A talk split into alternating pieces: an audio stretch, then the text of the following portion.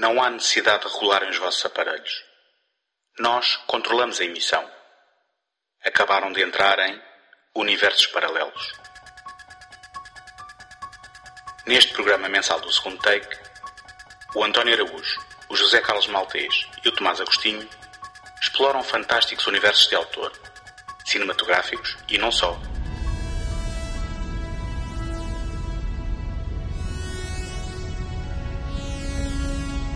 Desde mundos distantes em planetas desconhecidos até às áridas planícies do faroeste, não haverá pedra por virar numa busca contínua pela centelha de criatividade que alimenta a nossa imaginação.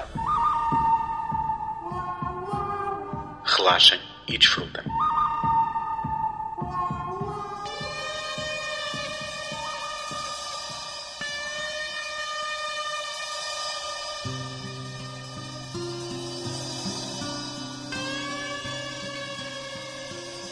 A carreira de Clint Eastwood como realizador, iniciada na década de 70, foi refletindo imediatamente interesses temáticos mais heterogéneos e variados do que as suas escolhas como ator deixariam adivinhar. Por entre thrillers psicológicos, dramas românticos, filmes de ação, musicais e títulos biográficos, Eastwood foi construindo um corpo de trabalho que conta apenas com quatro títulos situados no faroeste, em quase meio século de carreira atrás das câmaras. Para o autor, o western não é uma obsessão, apesar do seu legado estar enraizado de forma inolvidável. É apenas mais uma localização para as histórias que quer contar. O seu retrato anti-heróico de fronteira americana é normalmente pincelado por conceitos de justiça e vingança, bem como por doses generosas de violência realista, uma das críticas apontadas pelo mítico John Wayne.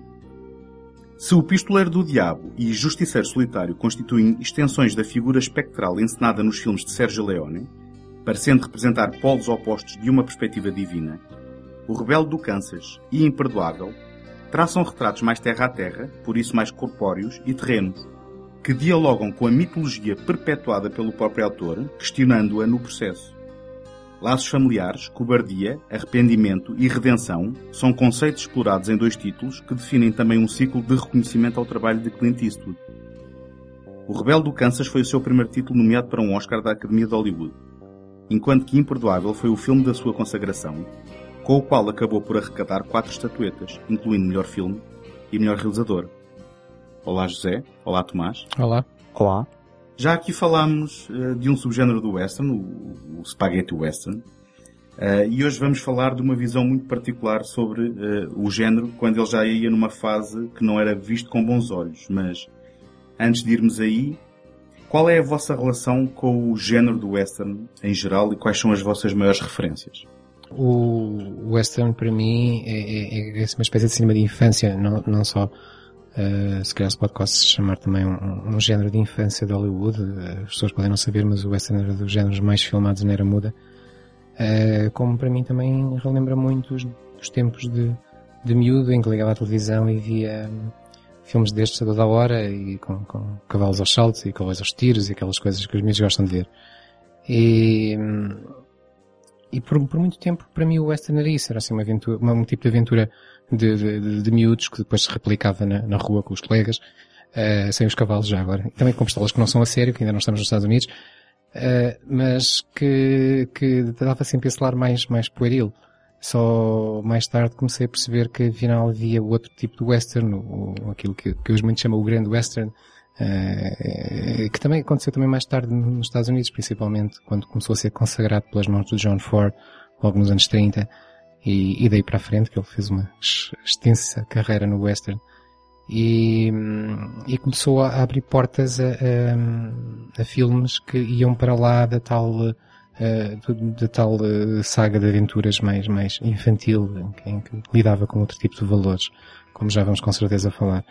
E fui sempre acompanhando. Uh, ainda hoje tenho algumas lacunas no, no, no, no, no canon do, do grande western, mas vou vendo e revendo de vez em quando e, e não sendo exatamente um fã do género, não, não é o, o género que eu mais procuro ou que mais me diz, se calhar por não ser americano, uh, eu, não é o género, mesmo assim é, é algo que revisito com, com, com algum agrado de vez em quando. Bom, primeiro, José, quando tu disseste que os westerns eram filmes da tua infância e depois disseste que eram os filmes mais feitos na era muda, Eu pelo menos pensei que tinhas mais de 100 anos. uh, Quem diz que não tenho? Exato. Uh, Escapou uma boca para a verdade. Exato, é como... Faz-me lembrar agora aquela, aquela linha de diálogo. Por isso é que gravamos sempre à noite, não é? Exato. Claro. Que o, que o Han Solo diz ao Chewbacca, estás bem conservado. Quando ele diz que tem 190 anos, e, portanto está aqui o José já com, sei lá, 200 ou 210. Se bem estás bem, é uma frase estás bem conservado. Quase não canónico, mas... Mas é um filme. É um filme. Como não é um episódio sobre Star Wars, podemos estar a ter estas, um, estas intervenções. Bem, em relação ao, ao western, eu, como talvez muita gente terá começado, eu comecei os westerns com os spaghetti westerns do Sergio Leone, nomeadamente com a trilogia do dólar, que já tivemos a oportunidade de fazer aqui um episódio sobre isso, mas existem, acho que existem três fases de, de westerns na, na, minha vida e essas três fases são uh, com a mão de três realizadores. Portanto, a primeira fase com o Sergio Leone, com a trilogia do dólar e com o Aconteceu uma vez no Oeste, a outra fase com os filmes de John Ford. Ele de facto fez bastantes filmes. E por fim uma terceira fase, quase a nível de formação, do, com estes filmes do, do Clint Eastwood, uh, com os quais uh, não vi todos, e felizmente uh, em preparação para este episódio consegui terminar aqueles que me faltavam, ou pelo menos os mais importantes, mas estas três fases, todas elas importantes, porque todos eles têm, retratam filmes mais ou menos diferentes, bem que o Clint Eastwood tem uma série de filmes, como vamos ver, que são revisionistas e quase que para, como o António já disse, pagam uma espécie de homenagem ao Sergio Leone e aos Spaghetti Westerns. Mas o John Ford, por outro lado, acho que tem filmes diferentes. Apesar do western ser um género para mim bastante contido, tem as suas regras e funciona bastante bem dentro dessas regras. Mas eu estou com o José, os westerns são mais um género de infância do que propriamente um género da atualidade. Até porque não os procuro ativamente hoje em dia. Se os encontrar, se dar na televisão, sou capaz de os ver. Mas essa, essa ideia ou essa fase do, dos cowboys e dos índios, das cowboyadas, já, já passou. Mas felizmente quando era pequeno vi muitos e isso de certeza que influenciou-me. Eu tenho que confessar que estou a usar o, o universos paralelos para descobrir coisas que, que, não conheço muito bem. E o western é um deles. Este foi, uh, foi e será uma desculpa para ir descobrindo uh, um género que só agora começa a descobrir e também em episódios regulares do segundo take. Uh, agora aconteceu recentemente ter feito um, um, episódio sobre dois clássicos, que foi a Desaparecida e o Rio Lobo. Uh, é curioso porque vocês, em termos de referências, foram buscar o John Ford dos dois e nenhum referiu o Howard Hawks e parecem ser os dois nomes que vão uh, aparecendo. O Howard Hawks não é uh, tão relevante uh, a, a, mim surgiu muito mais tarde. Nem, considero, nem, nem o considero uma fase necessariamente formativa. surgiu muito mais tarde. John Ford veio bastante antes. Para mim. Uhum. Não é uma questão de relevância em termos da qualidade do trabalho.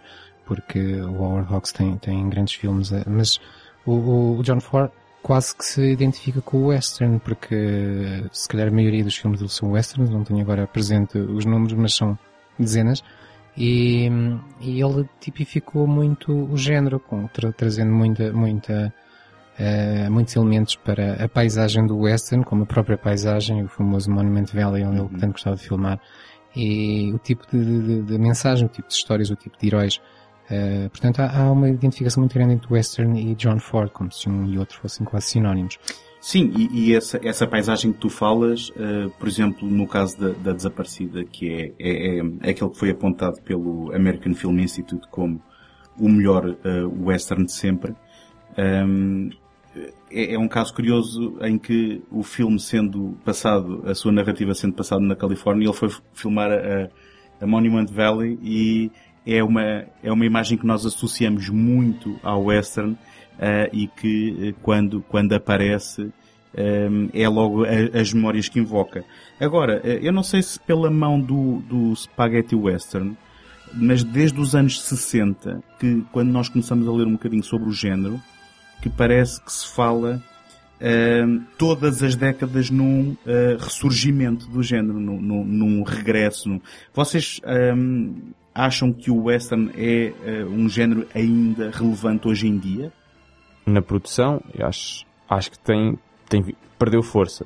É isso basta ver pelo, pelo número de westerns que vão saindo e são cada vez menos, e os que saem uh, têm um impacto reduzido, uh, acho eu.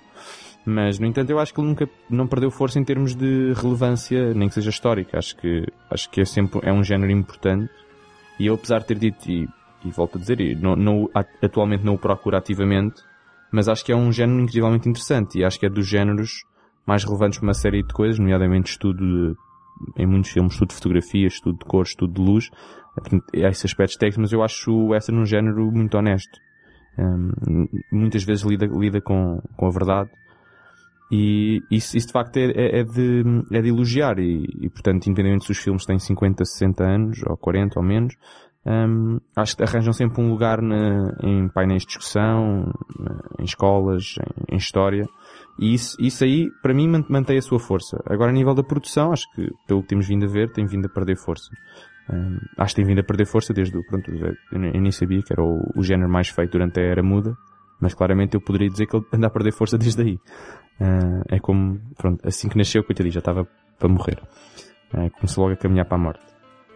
Mas, eu hoje em dia lá está, sigo pouco. Não, não consigo dizer muitos os filmes atuais do Western, mas do que eu vou seguindo sei que são em muito menor quantidade do que, sei lá, antigamente seriam do que filmes de super-heróis, por exemplo. Ah, pois, isso eu acho, eu acho que Se é o... que podemos ir por aí dizer os super-heróis são o novo western. Exatamente, que os filmes de, do western, ou western eram os antigos super-heróis. Exato. Porque, eh, vendo isto de uma perspectiva histórica, já agora eu gostava de fazer aqui uma ressalva e, e, e dizer, eh, até porque é, algo, um diálogo que tenho comigo próprio, eu tenho diálogos comigo próprio, uhum. atenção, eh, que hum, perguntava muitas vezes, mas porquê que tem que haver um género é que está tão virado para o umbigo da, da, da, daquela sociedade, daquele país, só porque ele é o país que faz e vende mais filmes. Entretanto, já, imagino, já penso o western de outra forma, que o western para mim é um filme de fronteira, um filme que fala de um território onde a civilização não chegou completamente, onde as pessoas estão a impor regras, a bem ou a mal, e estão muitas vezes a usar de justiça pelas próprias mãos e a, e a e a lidar com, com, com perigos desconhecidos. Portanto, não admira que o western, uh, se bem que criado assim e para uma realidade americana, seja hoje possível, hoje, quem diz hoje, diz nas últimas décadas, uh, possível de adaptar a outros géneros. Temos visto recentemente até alguns filmes que muitas pessoas não têm dificuldade em chamar de westerns de ficção científica. Uh, por exemplo, porque lá está, é, é, é uma, uma, plataforma onde é fácil ter este tipo de premissas em que estamos a lidar com uma realidade desconhecida, com um local onde temos que impor uma nova lei ou descobrir uma nova lei e lidar com, com muitas vezes com a tal justiça pelas próprias mãos. Um, mas voltando, voltando então ao western clássico, eu, eu, não, eu, disse que era uma dos géneros mais filmados na era muda, não, não, não tenho certeza que era o mais filmado, mas que se fazia westerns diários, fazia-se. E, e, era algo que as pessoas gostavam de, de ver. E depois ele evoluiu e, e veio dar, veio dar uh, filmes ditos mais sérios e, e westerns, uh, aquilo que se, chama os westerns épicos, muitas vezes lidando com, com a expansão, já, já, não lidando tanto com, com o pormenor do cowboy, do pistoleiro rápido que mata todos à volta, mas lidando já com temas mais profundos, como, como a expansão americana, como o, a conquista, a conquista em relação aos elementos, em relação a, a, ao, ao, elemento natural que eram os índios, uh, claro, contado da maneira branca, que é, os índios eram maus, uh, e um, os filmes, os famosos filmes de cavalaria, onde se explicava como o próprio exército americano era tão importante na, na pacificação e na, no desbravamento de terras, os filmes sobre o caminho de ferro, o chegada do caminho de ferro como fator de progresso, uh, depois havia, havia os westerns pulp que se continuaram a fazer. Há uma corrente que, que é muito uh, prolífera que é dos, dos singing cowboys, os cowboys cantantes, os filmes do, do Ray Rogers e do Gene Autry, que davam depois uh, discos que, que vendiam imenso na, na, na, nos anos 40 e 50. Uh, também há a fase das comédias, onde, por exemplo, o, o famoso Bob Hope tem muitas entradas com, com, com filmes que eram simplesmente sátiras ao, ao western. Não, não tanto ao western, mas ao, uh, melhor, não tanto ao western como, como a região e, e, e, a realidade, mas mais aos próprios filmes. Era já aquilo que, que nós chamamos os spoofs. Até finalmente, isto porque, porque Hollywood muda e, é, e se calhar é, é, é, o fator mais importante aqui nesta análise sobre porque é que o western uh, definiu Hollywood muda a partir no meio dos anos 50, 60, e as pessoas uh, de repente deixam de estar interessadas em histórias de heróis e em histórias clássicas e querem coisas muito mais ligadas à realidade daqueles dias. E, e o western levou logo ali, como todos os outros géneros, uma, uma, uma grande castada e, e, sobreviveu ou ressurgiu de outra forma, com, com aquilo que se chamou depois o western revisionista, onde o spaghetti se integra, embora tenha nascido noutro continente, acaba por concorrer para essa, para essa corrente, que é o revisionismo, em que se vai olhar para o western não já pelos temas clássicos do heroísmo, do, do da, da, da, das grandes, das grandes paisagens, dos heróis uh, a preto e branco, não é? Os, os, bons são mesmo bons, os maus são mesmo maus. Mas sim como, como algo que questiona tudo isso e mostra que se calhar a, a tal expansão americana foi feita à custa de muito crime e que se calhar os tais ideais de que se fala não são assim tão, tão a preto e branco e, e a partir daí isso cria uma grande clivagem. Gente como o John Wayne, como o António já, já referiu, e, e todos, todas as pessoas do western clássico acharam isso um crime, enquanto que muita gente, os novos críticos e o novo público achou isso uma lufada de ar fresco. E, e, a partir daí é que se calhar cria aquela, aquela ideia de que é preciso ir repescar o western clássico. Cada vez que vem um filme que lembra um bocadinho esse, esse, esse western clássico, alguém diz logo que bom, vem, vai voltar o western clássico, mas na verdade ele não voltou e ainda não voltou. E os últimos filmes de que me lembro uh, com algum sucesso que foram o, o, o, como é que se chama? O assassinato de, de Jesse James pelas mãos do cobarde Robert Ford ou algo assim. Sim é um título longo qualquer coisa exato e mais recente ainda este é de, de é de 2007 e 2010 o, o True Grit do, dos irmãos Coen são westerns que são, pronto, são, são, são westerns muito ácidos, muito, muito negros, muito, lá está, mais no campo do revisionismo. Não, não se pega no western clássico, não, não, se vê já o western como grande aventura. Ou seja, de certa forma, o, o género encerrou uma contradição, porque o cinema começou por um, ehm, refletir sobre aquilo que foi a gênese do seu país, não é? Porque uh, este, estas histórias de fronteira é, é na, na, realidade o desbravar daquele território naquilo que depois viria a ser os Estados Unidos da América e ao fazê-lo pintou uh, os heróis a preto e branco, como tu dizes, ou, ou melhor, as personagens a preto e branco onde havia uh, uns senhores de pele pálida que eram os inimigos que por acaso já lá estavam e vieram os peregrinos com a melhor. Como? Pele vermelha, queres dizer? desculpa, pele, pele vermelha e depois vieram os pele pálidas portanto, a desbravar a terra que, que já estava habitada para criar uh, um, um, novo país à lei da bala.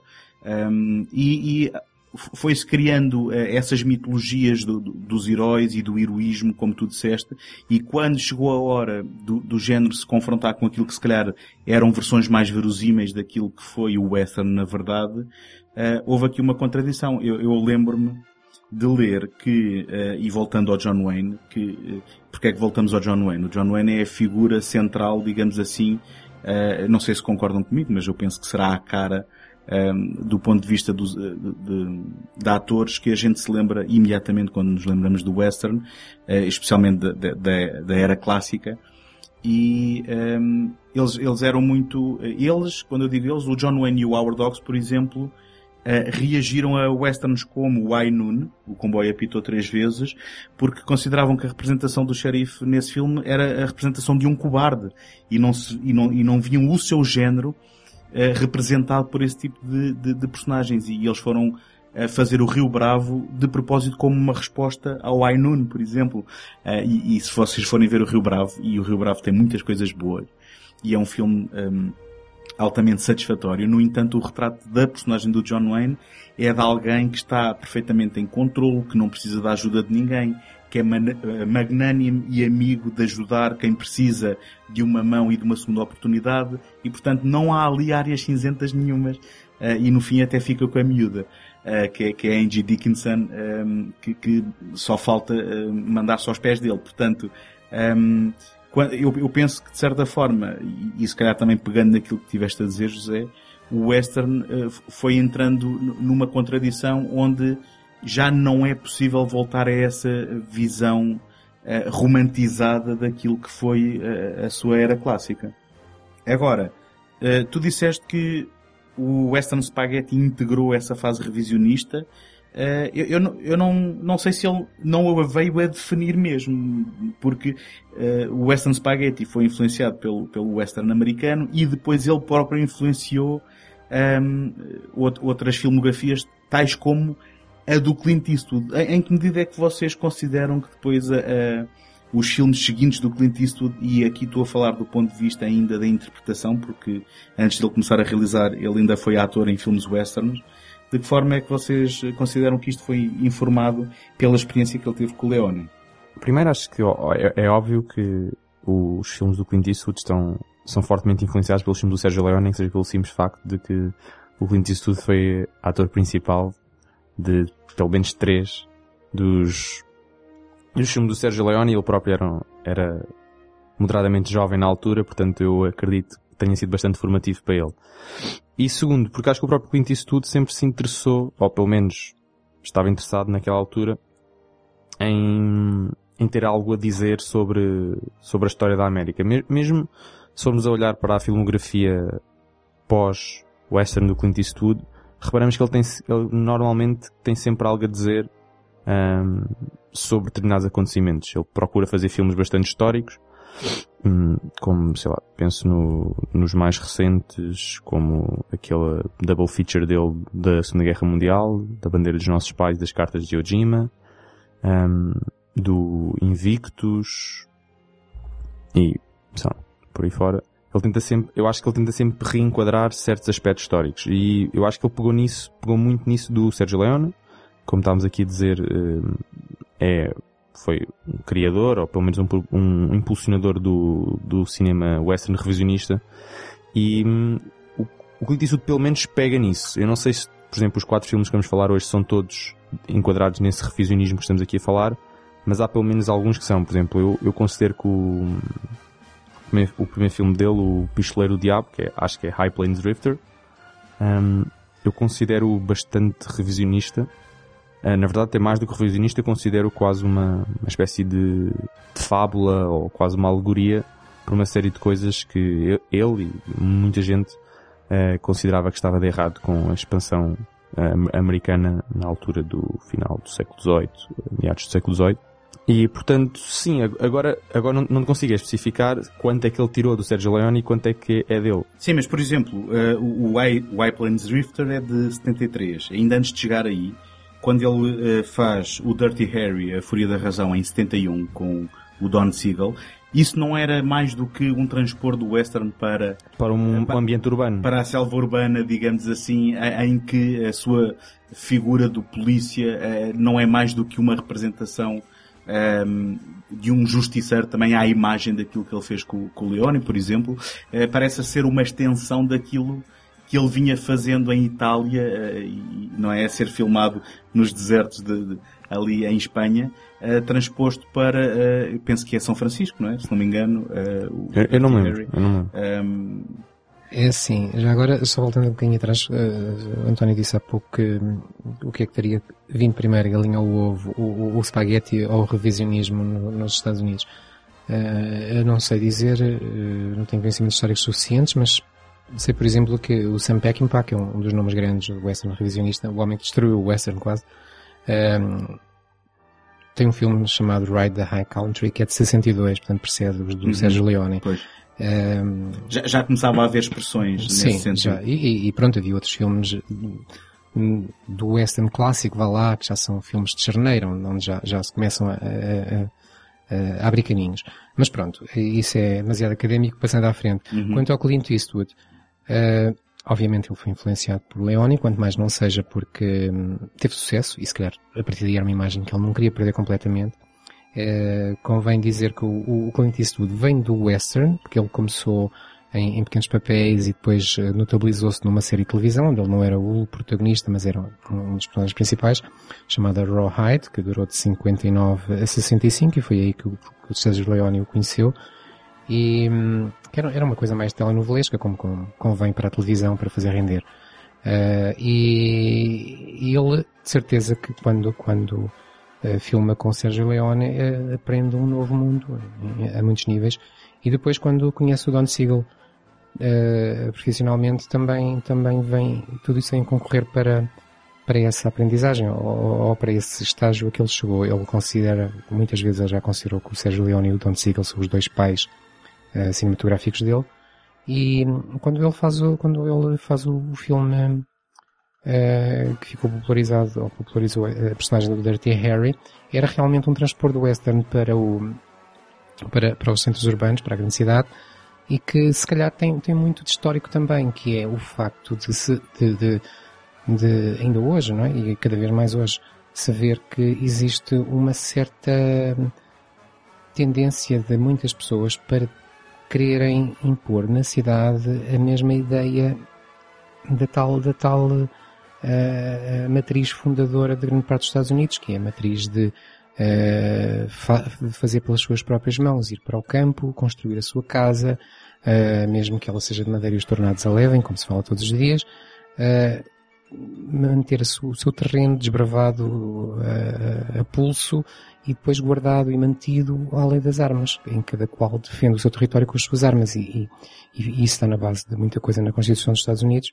e, e está na base de muito pensamento urbano em que as pessoas pensam que devem agir assim dentro da cidade a serem senhoras do seu destino. Desculpa interromper, já para não falar de um continuar de tensões raciais, não é? E aí se calhar podíamos convidar eh, o Spike Lee para esta conversa também. Sim, sim, mas isso talvez não esteja tão presente na, na obra, pelo menos naquela que vamos abordar aqui do Clint Eastwood. Pelo menos como preocupação, mas, mas, mas, em termos do enquadramento do que sim, sim, a falar, sim, sim, lá, é? claro, e muitas outras coisas, não é? E a nível, a esse nível é, é um mundo que está a aumentar com, com com contínua imigração e o bocadinho cultural que é, que vai sendo, e sempre foi os Estados Unidos. Mas adiante, uh, quando, quando o Clint Eastwood uh, filma o Dirty Harry, eu parece-me que ele está a dizer, entre linhas, que afinal esta mentalidade antiga do western não está assim tão desatualizada e se calhar há muita coisa nela que se pode aproveitar. Uh, sejamos ou não, ou não favoráveis, eu sou contrário, mas isso não interessa. E, e o que ele faz é, é, um pistoleiro de cidade que mata por, por, por, por vontade própria, porque, porque decide por justiça hum, pensada pela sua cabeça, uh, e fugindo às regras e, e pronto, e, e, sendo até de certo modo sádio quando ele, quando ele vê o, o assassino à frente, ele diz vou-te matar porque eu quero-te matar e acabou-se. Não, não, há, não há cá uh, paninhos de água quente. E hum, isto é uma mentalidade do western.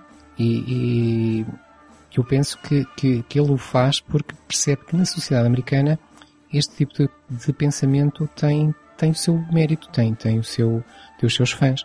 E, e ele estava a dar voz a uma corrente. Trouxe-a do western, ou ela já existia e ele simplesmente a aproveitou.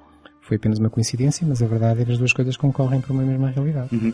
E, e, é engraçado porque isto depois vai ser um tema que eu, para mim, é recorrente na, na, na filmografia dele um, e, e, que uh, acaba por trazer uma componente muito interessante porque um, há sempre aquela área cinzenta entre uh, o que é que é ser uh, o herói ou o vilão e o que é que é o sentido de justiça, porque as personagens mais assustadoras, estejam elas de que lado estiverem, são aquelas que agem por um seu sentido de justiça e a pensar que estão a fazer bem. Uh, e, e, eu acho que, por exemplo, será o caso da personagem uh, no, no Imperdoável, uh, interpretada depois pelo Gene Hackman, em que um, nós, para todos os efeitos, conseguimos ver que é uma personagem completamente sádica. Só que, se tu fores analisar um, as suas motivações, é, é, uma personagem que pensa que está a fazer a coisa correta. E, e é uma personagem que pensa que tem a razão do seu lado. Um, nesse sentido, e então se calhar agora entrando um pouco nestes quatro filmes que foram uh, ao contrário daquilo que é se calhar a percepção, os únicos quatro filmes realizados uh, num, num, quarto século de carreira do, do, do, Clint Eastwood, os únicos quatro filmes westerns que ele realizou. Um, entrando um, um, pouco na análise destes filmes, uh, as temáticas que vão estando sempre presentes são de justiça e vingança. Portanto, a justiça que estávamos a falar agora, mas também uh, aquele sentimento de procura de vingança, o, o, o, de endireitar pela violência algo que foi feito de errado com, com, com a personagem. Vocês, uh, na vossa opinião, acham que o Clint Eastwood vai desmistificando as, as figuras mitológicas que encarna? Ou acham que ele partilha dos seus valores e se calhar o José já começou a responder a isso naquilo que disse anteriormente uh, e, glorifica estas personagens? Pois é, é sempre difícil nós estarmos, aqui a tentar entrar na mente de um, de um autor e, dizer, ah, mas eu, eu sei que ele pensou assim. Mas não, não é tanto o que pensou, mas aquilo que te transparece com aquilo sim, que sim, ele põe claro, no ecrã, não é? Claro, claro. Eu, eu parece-me que sim. Aliás, como o Tomás há pouco já disse, o, o Clint Eastwood parece-me um, um, uma pessoa que defende causas e, e quer, quer explanar causas. E, e, portanto, nada do que ele faz é, é gratuito. Uh, poderá ser mais ou menos ponderado, poderá ser mais ou menos maduro, e se calhar eh, agora vamos, vamos aqui para os anos 70, poderá não ser a fase ainda mais amadurecida da carreira dele, e não é, uh, mas de qualquer forma não me parece que as coisas surjam gratuitamente. Uh, falando, uh, dando aqui o pontapé de saída para os quatro filmes, já agora dizendo uma coisa antes, ele, ele antes de fazer, de realizar estes quatro filmes, já tinha protagonizado três westerns e, e, e, o relevante aqui é que todos eles são produzidos pela companhia que ele fundou, que é Malpasso, que ele, que ele criou com, com os dinheiros ganhos do, do eh, no Spaghetti, uh, não no restaurante, mas no, no, nos filmes do Leone. E, e, e, ele passou a produzir os próprios filmes, portanto ganhou eh, uma certa independência, uma grande independência uh, criativa, isso também ajuda a responder uh, à pergunta, se ele tem essa independência, é provável que os temas que ele, que ele escolha sejam temas que lhe dizem algo. E, e tem, tem três westerns uh, interpretados por ele, realizados por outros, por outros realizadores. Eu penso que ele nem se, uh, mesmo num destes westerns que ele realizou, não me lembro se logo o High Plains Drifter, ele não, inicialmente não estava a pensar realizá-lo, mas depois houve um problema com o realizador. Não, foi no, foi no segundo, ah, foi, foi, foi no, no Rebelde do Câncer. Exatamente, sim. foi, foi. Uh, um, Isso é uma história gira também, podemos falar. É uma história que parece que tem envolve saias, não é? Sim, envolve. Uh, e, um, e, e, ele, entretanto, tem estes quatro westerns então. E o que é que eu, eu, eu já, já, agora, deixa-me interromper. Tu, tu, contabilizaste três antes dele realizar. Eu tinha aqui apontado os quatro. Era A Sombra da Forca, do Ted Post. Os Maridos de Elizabeth, de Joshua Logan. Os Abutres Têm Fome, de Don Siegel. E A Crista do Diabo, de John Sturges. Se calhar são quatro. Sim, eu falhou-me o segundo. Não... Ok. Ou então não, não dei muito. Isso não, então, não é sequer uma comédia ou algo Bom, assim. mas uh, se calhar uma comédia situada pois, no pois, Western. Pois. Eu confesso que não vi nenhum destes. Tem, dou-te, dou-te, dou-te razão, não, não, não lutaremos. Não, era só por uma questão de rigor. não, não vamos lutar com certeza. Só então para dar aqui um, um bocadinho de pontapé de saída quanto aos, aos quatro filmes. Uh, o, o, primeiro, o High Plains Drifter de 1973, é um filme muito na senda do, do, do que ele fez com o Sérgio Leone, sem dúvida. Uh, como o Tomás disse há pouco, talvez ainda mais cáustico, mais sádico. Uh, o, o, segundo, o, o Rebelde do Kansas, de Outlaw Jose Wales, uh, para mim foge um bocadinho do, do, do é, é, o, é, o, filme que está mais à parte destes, destes quatro, porque Sim. é um filme mais político. Para mim é um filme político, hum. já, já, já falaremos sobre isso.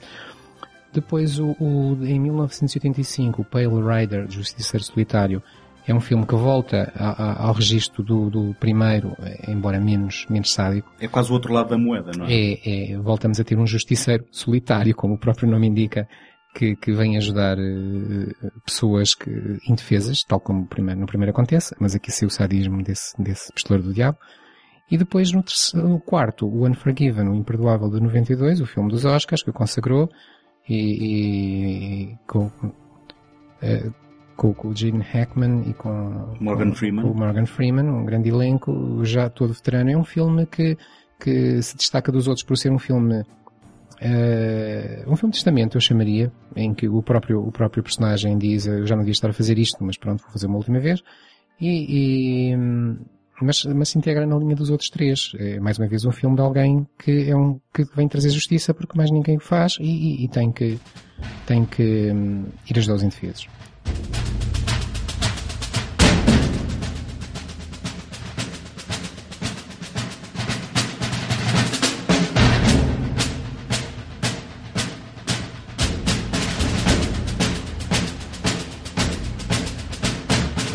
Eu só, eu, só, eu só, quero dizer que apesar de concordar que o Rebelde do Kansas é provavelmente o filme que sai um bocadinho mais fora, um, é, continua a seguir o, um dos temas centrais que o, José, eh, que o António evidenciou ainda há bocadinho da vingança. É, e é engraçado ver que uh, eu não sei se o Clint Eastwood fez estes filmes para mitigar eh, um qualquer sentido de vingança que ele próprio teria e como não podia levá-lo a cabo na vida real fez estes filmes porque ainda são bastantes e todos eles têm esse tema central de vingança e a vingança normalmente é sempre bastante violenta um, e num filme ou outro bastante sádica diria eu. Portanto eu não sei se ele próprio sentiria isso e usou estes filmes para um, de certa forma um, descarregar o seu, o, seu, o, seu, o seu sentido de vingança nos filmes e não, e não em alguém na vida real mas... Ainda assim há um apontamento um... interessante em relação ao Rebelde do Kansas e, e, e o pormenor de percebermos que não era uma realização original dele, se calhar também acaba por informar isso, é que não só estruturalmente é, é um pouco diferente dos outros, e apesar da temática da vingança estar lá, ele é uma personagem que, apesar de procurar vingança, está constantemente em fuga enquanto que nos outros é alguém que sim, ativamente sim. aparece para exercer essa vingança, ele aqui é mais um homem acossado sim. do que propriamente diria, um vingador. Eu diria que o tema da vingança neste filme surge como uma motivação inicial e depois se, se se vai desfazendo. Depois acaba, acaba, por ser, outra coisa. acaba por ser substituída por, por uh, temáticas de domesticidade e de a tentativa de normalização de vida naquele, naquele ambiente. Mas desculpa, uh, devolvo-te a palavra. Um, Pois, não, sei, eu, eu sinto que ele, ele faz tudo, eh, ele acaba por fazer as coisas com uma intenção de vingança, apesar, ele foge porque é forçado a tal, não pode fazer como nos outros filmes, de chegar lá e dominar de certa forma a malta toda, mas ele foge porque é forçado a tal, mas eu acho que ele, no fundo, ele procura sempre essa vingança inicial. Pode não estar tão, tão presente, porque de facto ele é obrigado a fazer outras coisas para além da vingança, mas eu acho que isso continua a ser de certa forma a motivação dele ao longo do filme. Ele vai se adaptando a certas situações só como uma necessidade, uh, não como uma vontade. E eu acho que a vontade mantém-se de vingança, mas sei lá, podemos e eventualmente podemos falar melhor do Rebelde do Kansas. Em relação aos quatro filmes, eu devo dizer, só rapidamente, que os meus favoritos são obviamente o Unforgiven, grande filme, é, esse é um clássico já. E gostei bastante do High Plains Drifter nunca tinha visto e fiquei bastante surpreendido, uh, bastante incomodado com algumas coisas. Já lá vamos, já lá vamos. Mas já lá iremos. Eh, eu, eu concordo contigo. Curiosamente, uh, são os meus dois filmes favoritos, uh, por razões se calhar distintas. Sim. Um, eu, eu tinha a recordação de em miúdo ter visto o Justiceiro Solitário, mas numa altura em que eu não saberia dizer quem seria o, o Eastwood, quanto mais o que é que era um western em condições. Uh, tenho recordações vagas de o ter visto. Uh, e, portanto, é quase como vale quase dizer que não tinha visto nenhum deles até agora, incluindo o Imperdoável ao fim destes anos todos, porque eu não, não me lembro exatamente quem é que perdeu o Oscar de melhor filme para este filme, mas eu em 92 vivia aquela eh, época, sofria de, de adolescência e uh, ficava ressentido com, com, os filmes que ganhavam Oscar uh, contra os meus favoritos. Ah, então viste, o que, então viste o que ganhou, o que não o que ficou em segundo lugar, por assim não, dizer. Não, não me lembro qual foi, mas lembro-me que na altura fiquei incomodado. Ou então se calhar era só o facto de ganharem. Então tu, não, então tu não segues a tradição moderna que é ver os nomeados todos antes dos Oscars. Não, não. faço questão de não os ver às vezes. Exato. Tu, tu, tu vias quem ganhava para ter a certeza que não ias ver o que ganhou. Não, eu tinha, eh, eu agora começo a perder isso e gosto de ver todos os filmes, bons e maus. Acho que é tudo, faz tudo parte da experiência. Mas, uh, não sei se talvez por ser um western, uh, talvez por ter tido a aclamação dos Oscars e, enfim, ainda não lidava bem com isso como lido agora. E agora ao vê-lo, acho, acho que é tudo aquilo que se diz dele. Quiseste ser rebelde? Sim, quis ser um rebelde uh, ali da linha de Cascais, não do Kansas. Mas uh, acho, acho que o filme é tudo aquilo que se diz dele e um pouco mais. Fiquei, fiquei um, ehm, agradavelmente surpreso e, e, o que não é fácil para um filme com tanta expectativa. E depois eu diria que o Pistoleiro do Diabo também me, me, me cativou. Um, e, e o, o, o, Pistoleiro do Diabo, tal como o título português denuncia aqui um pouco, é um filme interessante porque apresenta o, a personagem principal que se chama The Stranger, uh, não só como uma figura mítica, mas como uma possível figura espectral, como o reflexo de um enviado possível das profundezas do, do, do, inferno para... E como um vingador. Exatamente, para vingar a morte de um xerife. Eh, é engraçado que ainda há um bocado falava do Ainun, a propósito do Rio Bravo. mas o Ainun inspirou uh, o, a história de, de, deste filme em que o, o Clint Eastwood basicamente a abordagem que teve a esta história era um, então e se a personagem do Ainun fosse realmente morto, se matassem um xerife? E isto é quase uma sequela espiritual em que depois, uh, lá está, há ambiguidade se, spoiler, uh, esta personagem será um irmão ou alguém próximo, ou se será até, numa outra perspectiva, uma figura espectral que veio... Um, um justiceiro, simplesmente. Um... Sim, só, só que com esta componente... Foi quase enviado para este mundo para, Sim, há, há, para endireitar as coisas. Há toda uma estética e há toda uma imagética uh, onde até inclusivamente quando ele no fim manda pintar a cidade, a cidade de, vermelho. de vermelho, portanto há toda essa simbologia.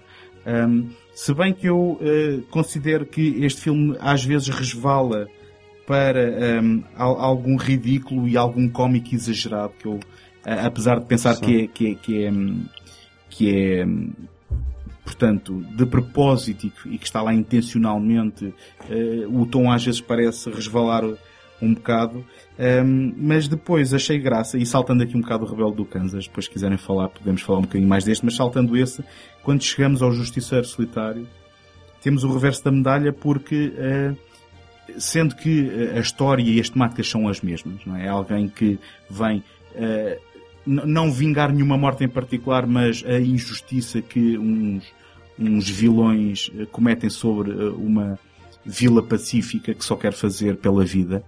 Um, ele aparece como uma figura espectral, como quase uh, um, um, anjo uh, que é invocado por uma personagem de uma rapariga um, que acaba por quase na sua reza, não é? Trazer esta figura para ajudar a, a sua vila. E, e, isto depois acaba por fazer aqui referência aos quatro cavaleiros do, do Apocalipse, uhum. do livro das Revelações, uh, e inclusivamente a personagem aparece como sendo um padre, não é? é, é era isso mesmo que eu ia dizer, e eu, o José tá, tem, tem que falar, coitado que ele já está, uhum. está em silêncio há demasiado tempo, mas ele está ali a dizer não, não, não, não é preciso.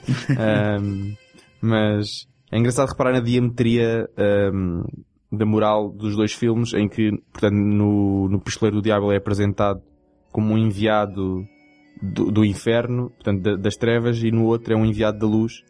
E é engraçado também, poderíamos pensar nos dois filmes como contrapostos, em termos de equilíbrios. Uhum. Um, porque no Justiceiro Solitário ele é de facto um, um, padre.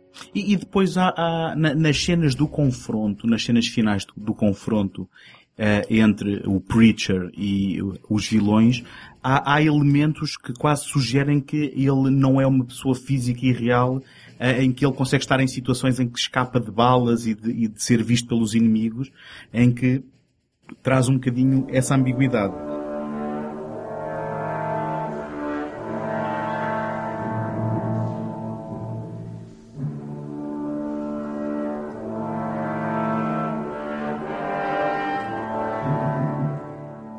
eu, eu também tive algum problema com o tom deste filme, um, mas depois acabei por, uh, para mim, o MVP do filme acaba por ser o Michael Moriarty, que é uma personagem completamente atípica em qualquer filme, seja western ou não, que é uma personagem, uh, um homem que é honesto, que é sincero, que é do, mais uh, terra a terra possível e que é, é uma, uma interpretação que raramente se vê.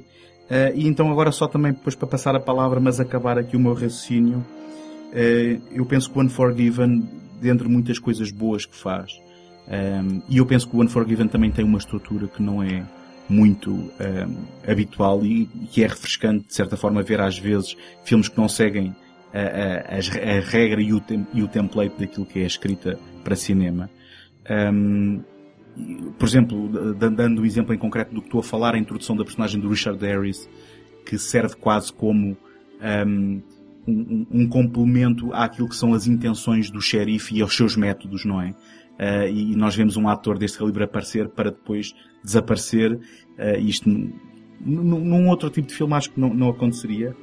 Só que depois o que eu acho muito interessante no Unforgiven é o facto de que eh, de certa forma, aquela domesticidade que era procurada no Rebelde do Kansas. Uh, uh, quando nós começamos o filme, a personagem principal que é conhecida por toda a gente pela, pelo seu mito e por ser implacável, encontrou essa domesticidade e, de certa forma, domou aquilo que era a sua natureza humana, de, de, violenta, de, de, ser, de ser o pistoleiro que era.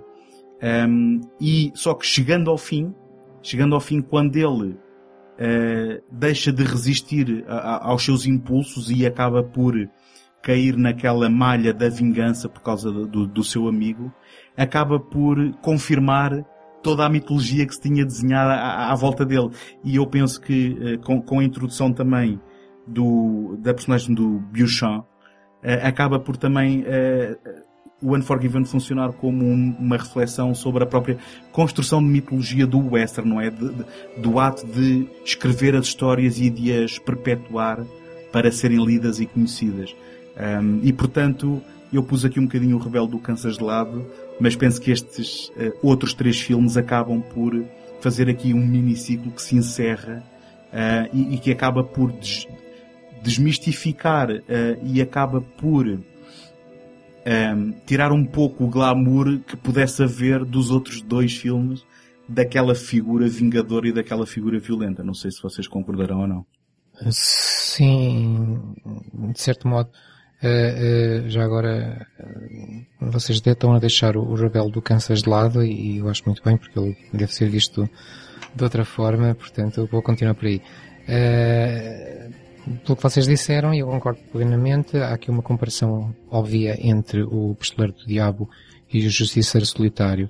E, e, e indo por, por, essa palavra que o António agora disse da mitologia, eu, eu vou um bocadinho mais longe. Não, não, não é necessariamente o facto de num poder ser uma pessoa que vem, que vem do inferno, sabe-se lá de onde, uh, e, e, não ter exatamente uh, todo o realismo uh, físico que queiramos, e na outra ser o tal enviado, o tal anjo enviado de uma prece, de uma rapariga. É mais que isso, é, é, é, a própria mitologia do western e a mitologia do Sérgio Leone.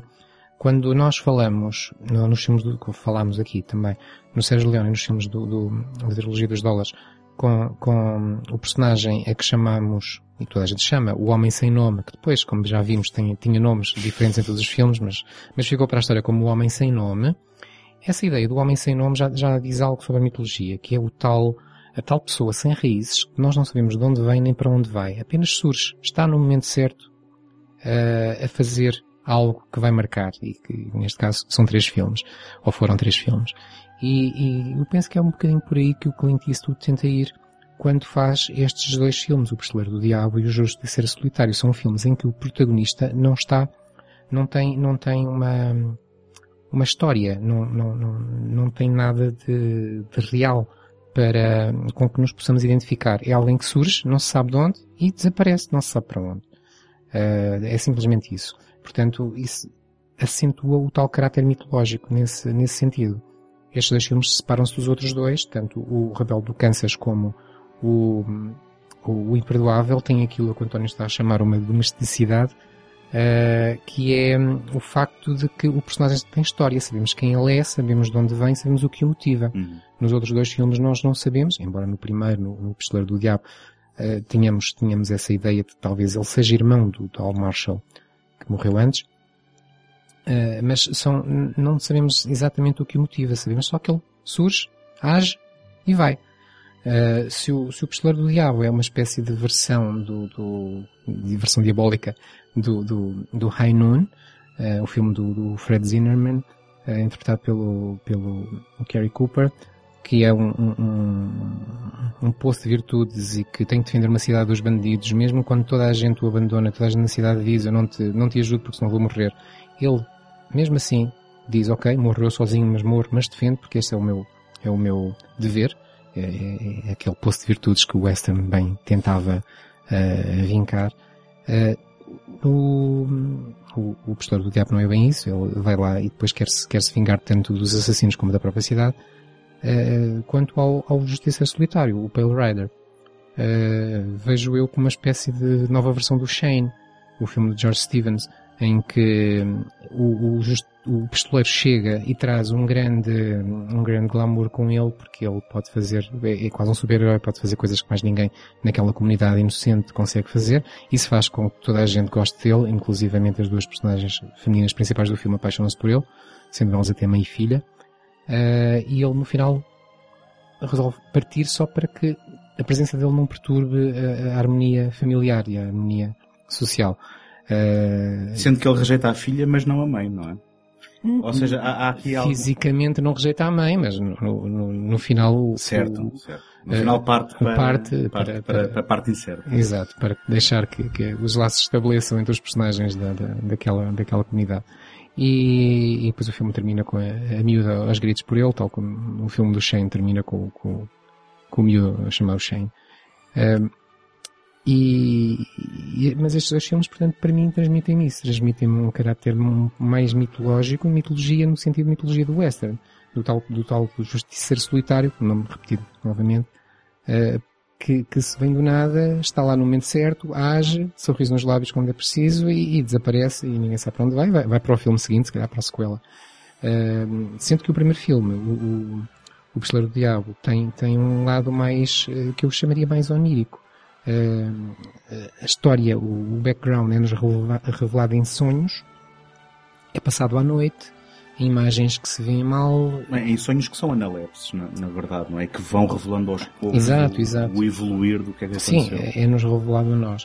Uh, e que, e que tem sempre algo de muito ambíguo uh, e que e que depois deixa no ar a tal possível relação entre, entre o protagonista e o tal personagem que, que morrera antes, uh, que o próprio Clint Eastwood, acho que a dada altura vai dizer, não, eles são irmãos, porque as pessoas andavam a dizer que, que afinal o, personagem não, não, não existia, era uma manifestação uh, transcendental qualquer. Uh, se calhar em Portugal pensou-se também isso e por isso se, se lhe chamou o pistoleiro do diabo. E, hum, mas o, o Sim, e, mesmo, e, desculpa, mesmo no fim, quando, quando o vemos afastar a, ao longe, há toda aquela sugestão de que, eh, portanto, a figura dele vai ficando difusa por causa do calor que sobe do, do, do chão do deserto e depois até é quase a sensação que ele desaparece, Sim. ou pelo menos uma ilusão, não é? Sim, e, e eu quando estava a ver o filme, por exemplo, pensava que ele poderia ser uma própria manifestação do, do, do morto, como uhum. o regresso do, do, do morto para uhum. se vingar. Uh, mas, mas isso, isso para mim, Tudo isto é. É? Sim, é, claro, é, é relevante. precisa ter uma resposta. O que conta, para, o que conta mais é, esse lado onírico, que eu acho que é, que é muito, é muito marcante neste filme e o distingue dos outros. Uh, passando ao, finalmente ao, ao, Unforgiven, isto sempre deixando de fora o Rebelde do Kansas. O Unforgiven, como eu disse há pouco, para mim é um filme de, é um filme de testamento em que o, o Clint Eastwood vai, vai dizer, ok, o western clássico está arredado há muito tempo mas faz de conta que eu quero ressuscitar. Consigo ou não consigo, e, e, é mesmo isso que quero ou não. E o filme acaba por ser um diálogo uh, dele próprio com, com, com essa sua intenção de ressuscitar o western clássico. E, portanto, ele dá uma no cravo, outra na ferradura, vai pegar em personagens que dizem, epá, nós já não sabemos fazer isto, já fizemos isto no passado, mas já, mas já não sabemos fazer, mas depois são obrigados a fazê-lo porque sentem esse dever, vão se convencendo uns aos outros, uh, um pouco como que o, se o, o, o Clint Eastwood estivesse a perguntar se deverei ou não fazer um western. Será que ainda é tempo para fazer um western ou não? She don't like it much, does she? You riding off with me. Sally? Gave me the evil eye. Well, you know, Sally's engine and engines ain't over friendly, Will. Well, I ain't gonna hold it against her. She knew me back then. She knew what a no good son of a bitch I was. she just ain't allowing that I've changed. She don't realize I ain't like that no more. Well, you know, Will. I ain't the same, Ned. Claudia, she straightened me up, cleared me of drinking whiskey and all. Just because we're going on this killing, that don't mean I'm going to go back to being the way I was. I just need the money. Get a new start for them youngsters. Yeah.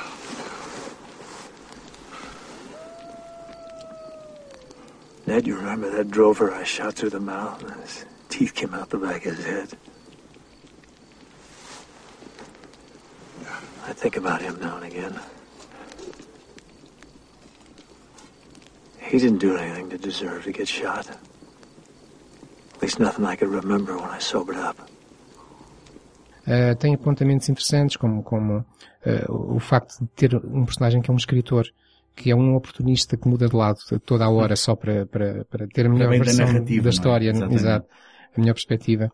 Uh, temos um personagem inglês que é, que é um assassino e que, e que é referido sempre como inglês, portanto, como que a dar aquela ideia de que o que vem de fora afinal continua a ser muito mau e temos de defender o que é nosso. Uh, temos o tal xerife, uh, protagonizado pelo, pelo Gene Hackman, que é, que é, um, que é um sádico, uh, à luz do, do tal pistoleiro do diabo anterior do Clint Eastwood. E temos o, o personagem mais jovem, tem um- uma característica muito interessante. Se vocês se lembram, ele é míope, ele não vê nada longe. E tem que, eh, embora tenha pontaria, mas tem que ser ao perto. Eh, e tem que confiar nos mais velhos. Aliás, é por isso que ele os vai buscar. E isto parece-me muito simbólico. A juventude a dizer, pá, nós não precisamos nada disto, não precisamos nada de cinema, não precisamos nada de western, ou o que queremos pensar. E, e que são wannabes que quando chega a hora da verdade não têm estômago para, não é? Sim, para sim, ser aquilo sim, que, sim. E vão ter que querem e que confiar, desejam ser, não é? vão ter que confiar na, na terceira idade. Eh, eu acho que há aqui muito de, de, de, de recados que o Clint Eastwood tenta dar com este filme. Eu, ao contrário do António, na altura, aliás, não é ao contrário, exatamente como o António, na altura não vi o filme porque também pensei, o western outra vez, mas agora, eh, eh, isto até dá Oscar, estou, não, não aguento isto, estou farto, e não quis ver o filme. Se calhar fiz mal, porque, vendo-o agora mais tarde, eu, eu, eu tenho uma, uma, uma reação contrária, que é, afinal, tanta coisa e era só isto. Eh, não parece que este filme traga assim tanto sobre a- tudo aquilo que o Wes Ham já nos deu. Parece-me é que ele viveu do facto de ninguém esperar que ele surgisse naquele momento com este tipo de diálogo. O que é engraçado eh, nisso é que este foi só o terceiro western a ganhar um Oscar de melhor filme, sendo que um dos três foi também o Danças com Lobos. E, portanto, é engraçado vermos que com tanto- tantos anos de história do género, eh, não houve assim tantas premiações quanto isso. Eu gostava só de complementar eh, com aquilo que disseste eh, e talvez reduzir ao máximo aquilo que é a minha postura eh, perante o Unforgiven. Eu penso que a diferença ou a resposta que o, que o Clint Eastwood dá com este filme em relação aos outros que tinha feito é, de certa forma, dizer a mitologia não é mais do que uma narrativa, não é mais do que as histórias que são escritas ou aquilo que as pessoas acreditam ou querem acreditar, porque no fundo o que havia era pessoas, pessoas com vidas, com famílias e que eram capazes de atos de violência. E, portanto, resumindo a, a essência, eu penso que essa acaba por ser a tese que faz The Unforgiven também eh, não só um grande filme, mas como uma grande resposta, a, digamos, aos outros filmes do género que, que ele tinha feito. Querem passar ao Rebelde do Kansas porque eu começo por dizer, vou passar a palavra, mas começo por dizer que este foi aquele que menos gozo me deu a ver. Não, não estou com isto a dizer que seja melhor ou pior, mas dos quatro era aquele que eu se tivesse que fazer uma lista ficava cá em baixo. O que é que vocês... Eu tenho só, de- deixa-me só dizer uma, uma coisa final em relação ao Pistoleiro do Diabo. Um, enquanto eu estava a ver o filme, estava-me a questionar eh, até que ponto é que o Clint Eastwood não queria questionar, só não queria mesmo deixar como mensagem um, algo do género. Até que ponto é que atos que nós fazemos em nome de vingança pessoal são válidos ou inválidos. Porque durante o, o filme ele faz uma série de atos eh, bastante repreensíveis eh, aos olhos da sociedade da- da- de agora e da altura também já o eram. Eu vou falar disso, não, não está esquecido, mas se quiseres Ah, falar já, ok, ok. avança, avança. Uh, e aqui no Pistoleiro do Diabo eu não, não sei até que ponto é que o Clint Eastwood estava, hum, estava a defender ou, ou a criticar isso, mas a verdade é que a personagem, portanto o protagonista, faz uma série de atos em nome de vingança pessoal e, e, e o filme valida esses, esses atos, porque ele não é nunca uh, repreendido, ou seja, é repreendido, mas não com consequências, e o filme termina como se fosse tudo válido porque foi em nome de uma justiça, de uma vingança, de uma justiça pessoal. Foi como se tivesse feito justiça. É porque o filme, o, o filme É. julga as personagens sobre as Ex- quais ex- exatamente. ele exerce É que essa é, vingança. é, é? é- é muito naquela velha mensagem de olho por olho. Só que aqui é tirar-lhe um olho e ele tira 50. Sim, aqui, Um, aqui a questão é dizer se aquela pessoa merecia Então este ato é válido. De certa Ex- forma, exato. eu penso que o filme faz isso. Ahm, mas não, pronto, não, não, não, não sei até que ponto é que. Porque, desculpa, porque ne- ne- estamos a falar de um caso, isto é quase como o crime no Expresso Oriente, não é? Em que toda a gente era culpada, eh, à exceção de se calhar de uma personagem. que é- António, que spoiler foi esse agora? Não, Paulo, enfim, foi, já, não já, foi já, já, genérico. já, já tem uns anos. Foi genérico o suficiente. Isto foi, toda a gente é culpada, mas no caso do Pistoleiro do Diabo havia uma personagem que ele poupa, não é? Que é a mulher do, do, do- do dono do hotel. Eu, eu penso que se me estou a recordar bem. Ah, e, que era a única pessoa que tinha tentado intervir. Desculpa, e o anão, não é? Há um anão Sim, sim, Eh, sim. pronto. Que é assim o parceiro dele. que, é- que, é, que é quem ele eh, exatamente recruta para, para ser o seu ajudante e de certa forma são as duas pessoas que são poupadas, todas as outras são julgadas por ele, pelo filme, e recebem de certa forma eh, a sua dose em, em conformidade com aquilo Um que é o castigo. julgamento Um do castigo. e o castigo, exatamente. Mas, mas lá está, não, não sei até que ponto é que, que mensagem é que está de facto ali, se ele está a defender esse castigo. Ou seja, bem, como eles de facto fizeram algo mal, de mal, hum, merecem ser castigados. Ah, também não sei até que ponto é que o castigo é proporcional ao ato. Ah, porque Certo. uma coisa é estarem concluído, ah, neste caso serem cúmplices, serem observadores de um ato. Outra coisa é, ser- é considerá-los ah, culpados. Se bem, pronto, há sempre o velho argumento que um cúmplice também é culpado. Mas não sei, isso levantou-me algumas questões durante o filme que, Que ainda era, não era de consegui certa encontrar forma a eh, questão com que eu comecei esta conversa, que é Exato, o, por que é eu- o que é que será que os filmes refletem do Exato, ponto é que eu queria, queria, que queria, fechar e eu não tenho, não tenho uma resposta Sim, fixa não- para isso, mas, é mas de facto está lá presente, não é? Essa questão está lá, é, é iminente e está presente no filme de que, o, ou seja, onde é que tínhamos a linha entre até que ponto é que podemos ir para que a justiça pessoal, neste caso uma vingança, seja considerada válida e não passe a ser, e não passe, e não deixe de ser vingança, não deixe de ser justiça e passa a ser outra vez qualquer como um ato barbárico hum, como acho que foi alguns dos casos que, que, ele, que ele fez quando No uma, limite, uma carnificina. no limite funciona como fantasia, porque na vida real normalmente as pessoas não Sim, têm é, é, justiça é, é por isso que o José... perante todas isso- as injustiças. Exato, é? isso foi, até agora eu comecei porque quase que podia ser uma, um, uma, um escape do próprio, do próprio Eastwood para, da vida real para, para a ficção. E o próprio José há bocado estava a falar, e o António também já disse, não é? O, o, o forte pendor onírico do filme também, eh, de certa forma, nos afasta da realidade. Eh, portanto, pode ser, pode ser um sonho de vingança e, e, eh, as, portanto, as formas são diferentes.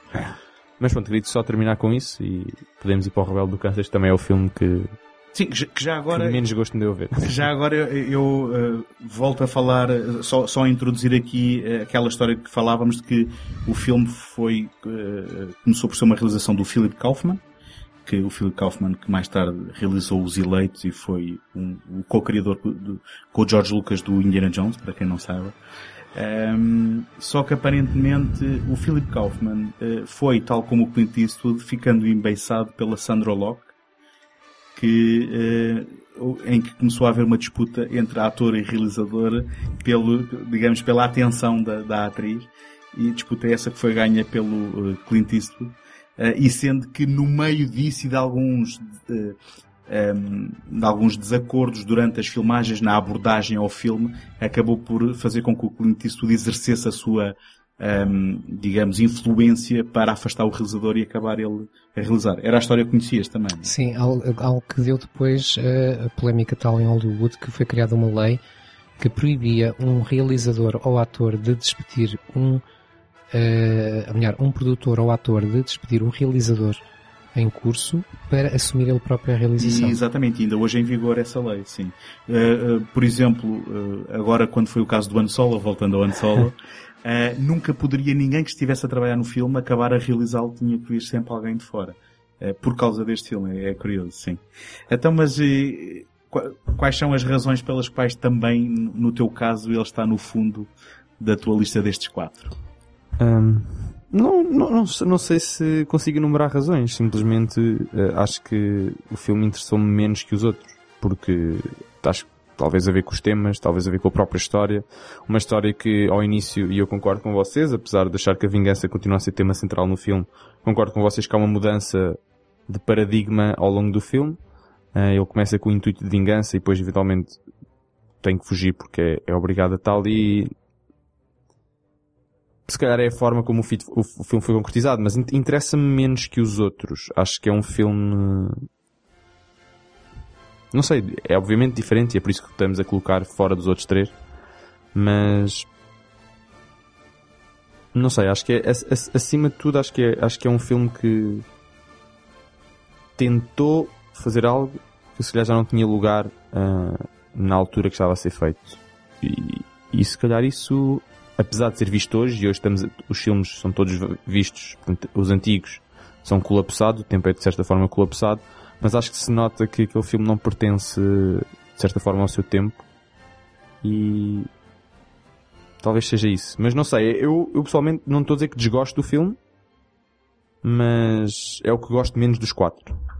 Sim, Deixo isto eh, aqui. Eu, eu, eu acontece-me o mesmo e já, agora antes do, do José então partilhar a sua opinião, ehm, eu também ao, ao pô-lo no fundo desta lista não quer dizer que seja um mau filme Exato, exato, quatro. exato, exato. É aquele que eu se calhar reveria, eh, não, não, não iria a correr a rever. Mas eu, eu gostava de apontar algumas coisas interessantes. Em primeiro lugar, e voltando ao tema que já foi aqui falado da domesticidade, ele começa como um homem de família, a quem matam a família, e depois neste processo de procura barra, procura de vingança barra fuga, pela sobrevivência, Junta-se a uma companhia. é, é, sim, é, mas já para além disso, é, e sendo que ele junta-se a uma companhia na, na Guerra Civil Americana, é, que também é apresentada numa visão muito cinzenta, muito pouco preto e branco, em que nós é, assistimos a traições de, de unionistas a soldados que se rendem, por exemplo. Ehm, Em que ele é o último resistente. Sim, a- a- a- e, a bandos de foras da lei com, com- que andam em conluio com, com, com tribos índias, eh, e sendo que estes foras da lei se calhar usam uniformes, portanto, há aqui toda uma visão muito, muito eh, pouco limpa, muito pouco ehm, preto no branco de- deste, deste conflito. Mas aquilo que eu ia referir é o facto que ele vai juntando uma família quase eh, eh, alternativa, e é uma família onde se junta uma idosa, uma mulher, ehm, um, um, um chefe índio, uma índia, e portanto, eu acho que há aqui, de certa forma, quase, eu não sei se estou a ler eu muito, mas eu penso que há aqui quase uma, ehm, uma abordagem àquilo que é o conceito de, eh, de, de uma alternativa à família tradicional. E, portanto, o facto de que nós podemos, se calhar, olhar, eh, ou se calhar na altura, e, e especialmente naquele retrato, na época retratada, encarava-se as mulheres como, se calhar, inferiores aos homens, en- encaravam-se os índios como eh, eh, os inimigos, mas, na verdade, a personagem é neles que encontra uma família com quem ele decide, ou está ali também na corda bamba entre o ficar a ajudar e o assentar, ou ir à vida dele. E, portanto, hum, acho que se calhar é esta a componente de revisionismo deste filme que, em última instância, para mim, acaba por ser menos hum, agradável, porque me parece que é muito longo e que eh, é um bocadinho desfocado ali pelo meio, hum, na minha opinião. A certa altura parece uma casa na padaria. Sim, lá está, nesse, nessa componente da, da nova família que ele encontra, não é? Então só para vos chatear, vou dizer que este é o meu filme preferido. Por acaso, quando eu vi os quatro, não pensei qual seria o meu preferido, mas agora, durante a vossa conversa, passou a ser. Só mesmo para vos chatear. Ah, mas é, é, é sempre isso que esperamos de ti. não Ora, mudes nunca. Ótimo, ótimo. Então é assim. eh, agora, depois, calem-me daqui a meia hora, quando eu já estiver Não, a não. perder a voz. Quem sois? Eh, o Rebelde do Kansas foi um filme que quando vi me fez perguntar, mas que raio é que eu estou a ver? Eh, e isso é bom por um sinal que é, foi o filme que mais me surpreendeu. Enquanto que os outros três filmes eu vi-os como sendo filmes que hoje já não me dizem nada porque refletiram um momento, um momento eh, do western, ou daquilo que o, o Clint Eastwood entendia como western e que terá o seu valor histórico, mas, mas pronto, que ficam, acho eu, datados. O, o Rebelde do Kansas, eu não o entendi assim. Eu entendi como um filme que, que, que faz revisionismo, principalmente revisionismo histórico, e traz uma perspectiva diferente e, e que nos põe um pouco em xeque. Eu não concordo com o filme e eu percebo que o filme seja atacado por muita gente por defender valores retrógrados e valores racistas, ou valores, pelo menos, eh, que, que se, que se hum, colocariam em, em, em, sintonia com aquilo que foi o lado do sul da Guerra Civil Americana, o lado perdedor e, portanto, aquele lado que fica mal defender, não é politicamente correto defender, mesmo assim vez em quando alguém o faz e, o Clint Eastwood fez O John Wayne inclusivamente, não é? Ele eh, várias vezes retratava uh, sim, figuras claro, mas, que tinham lutado pelo Sul. Sim, sim, mas, mas, mas não com uma componente política tão forte em que uma coisa é dizer lutei pelo Sul e sou boa pessoa mesma e, e agora estou aqui. Outra coisa é defender os ideais do Sul, que é o que, de certo modo, acontece neste filme. O filme, tudo no filme concorre para uma ideia, que é uh, esse tal revisionismo histórico que nos vai, nos vai fazer questionar se realmente os bons do Norte, como nós aprendemos depois a, a pensar uh, com o Lincoln à cabeça, uh, a acabar com a escravatura, a acabar com, com, a querer a união, só a palavra união já diz muito, são mesmo os bons e os do Sul, os tais grandes latifundiários esclavagistas, que queriam, e ainda hoje parece que ainda querem, manter o racismo e, e manter, manter um certo, uma sociedade muito mais retrógrada, são, são realmente os maus. Uh, pelo menos foi assim que nós fomos ensinados a pensar. E, e, e, pronto, disclaimer, é assim que eu penso, em grande parte. Uh, mas, mas o, o, o filme questiona isso. Começa logo com a, cena inicia, a sequência inicial em que a família do, do, do, nosso protagonista, sem mais nem menos, é assassinada e tudo na, na, na, na propriedade dele é queimado e destruído por bandidos do, a soldo do norte que entram semear o caos uh, só porque sim. Ele, para se vingar, junta-se ao, ao, exército do sul, que naquela altura já é só um bando de, de rebeldes, já não é propriamente um exército convencional, e, e, esse exército, mais cedo ou mais tarde, acaba por se render. Uh, as, as, rendições são negociadas uh, grupo a grupo, e o grupo dele vai se render, e são todos mortos porque são traídos por quem os aceita. Portanto, aqui temos por um lado. E por quem os liderava já agora. E por quem os liderava, que, que também que, que, que, sabe que, que isso vai acontecer e lidera essa traição. Uh, uh, por um lado, estão-nos a dizer, afinal, aquilo que se diz como união e lutar para a união e, e perdoar uh, o, o, lado perdedor é, é, é falso, eles vão nos matar todos. E ainda há outra, outra mensagem subliminar que é quem se rende merece a morte. O único que não se rende é o personagem do Clint Eastwood. Ele diz, eu fico aqui sozinho e não me quero render portanto sobrevive. Quem sai rende merece a morte. No fundo também são traidores só pelo facto de se terem rendido. Uh, depois temos então a segunda parte do filme, que é a fuga do, do José Wales, e em que, em que leva com exércitos e bandidos atrás e ao mesmo tempo leva com a simpatia de todos aqueles que ele encontra, que sabem que ele é considerado um fora da lei, mas sabem que ele é só fora da lei porque está contra o Norte. Por, ou melhor, porque é procurado pelo Norte, ele sequer não está contra coisa nenhuma. Uh, portanto, como ele é um fugitivo do Norte, passa a ser o herói para os do Sul. Uh, aqui mais uma vez o lado político. E, e, então toda a gente lhe vai dando pequenas ajudas e vai, ele vai ajudando a fugir. So you'll be Josie Wales. How might you know that, Granny? Soldiers were here looking for you about two hours ago. I was going to mention that to you as soon as I got the chance. They say you killed your own men. You lying blue scumbellies. They say you're a hard-put and desperate man, Josie Wales. They're going to heel and hide you to a barn door. You know what I say? What's that? I say that big talk's worth doodly squat. Now, them poultices is laced with feather moss and mustard root.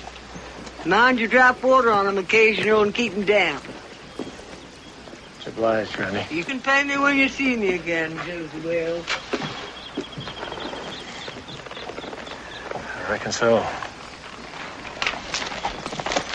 Pelo caminho, ele vai então encontrando aquilo que o António chamou a, a família, aquela nova família, e, e isso é um ponto importante na história, porque é isso que o vai voltar a fazer ter raízes.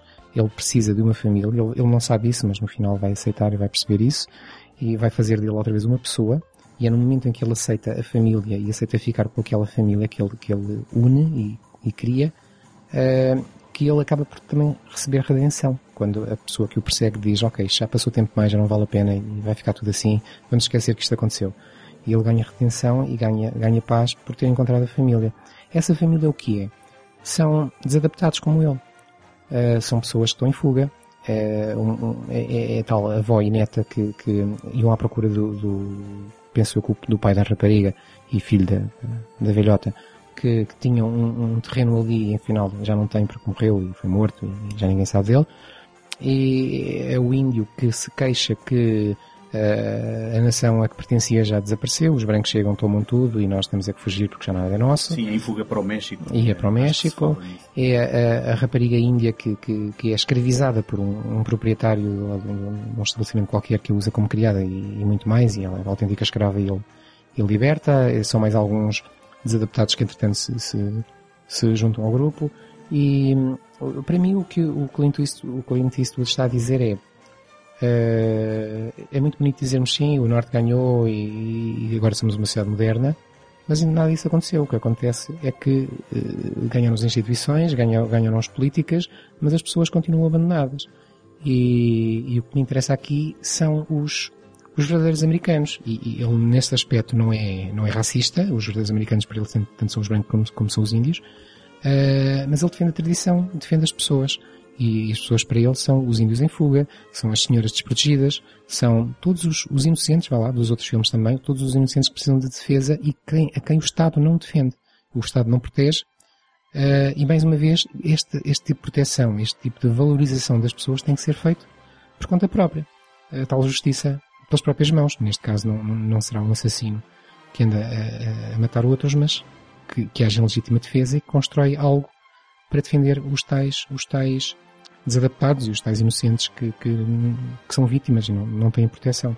Portanto, é, é mais uma vez o. Se me, se me permitires, um ponto que, só para complementar o que tu estás a dizer, que eu acho que acaba por traduzir também uh, uh, isto que acabaste de partilhar, é que uh, chegando ao fim, quando chega a hora de este grupo, esta nova unidade familiar se proteger, todos têm um papel e todos pegam numa arma e intervêm. Já não há aquela figura solitária como estávamos habituados a ver Exatamente. o Clint Eastwood e todos, todos eles acabam por... Mas é como se fosse um, um nascimento de um novo sonho americano em que ele, ele ganha novo interesse na vida, que deixa de ser só fugir uh, ao, ao, encontrar pessoas para as quais pode viver e essas pessoas que pareciam perdidas de repente na, naquela comunidade, naquela comunhão, ganham elas também uma nova energia, uma nova força.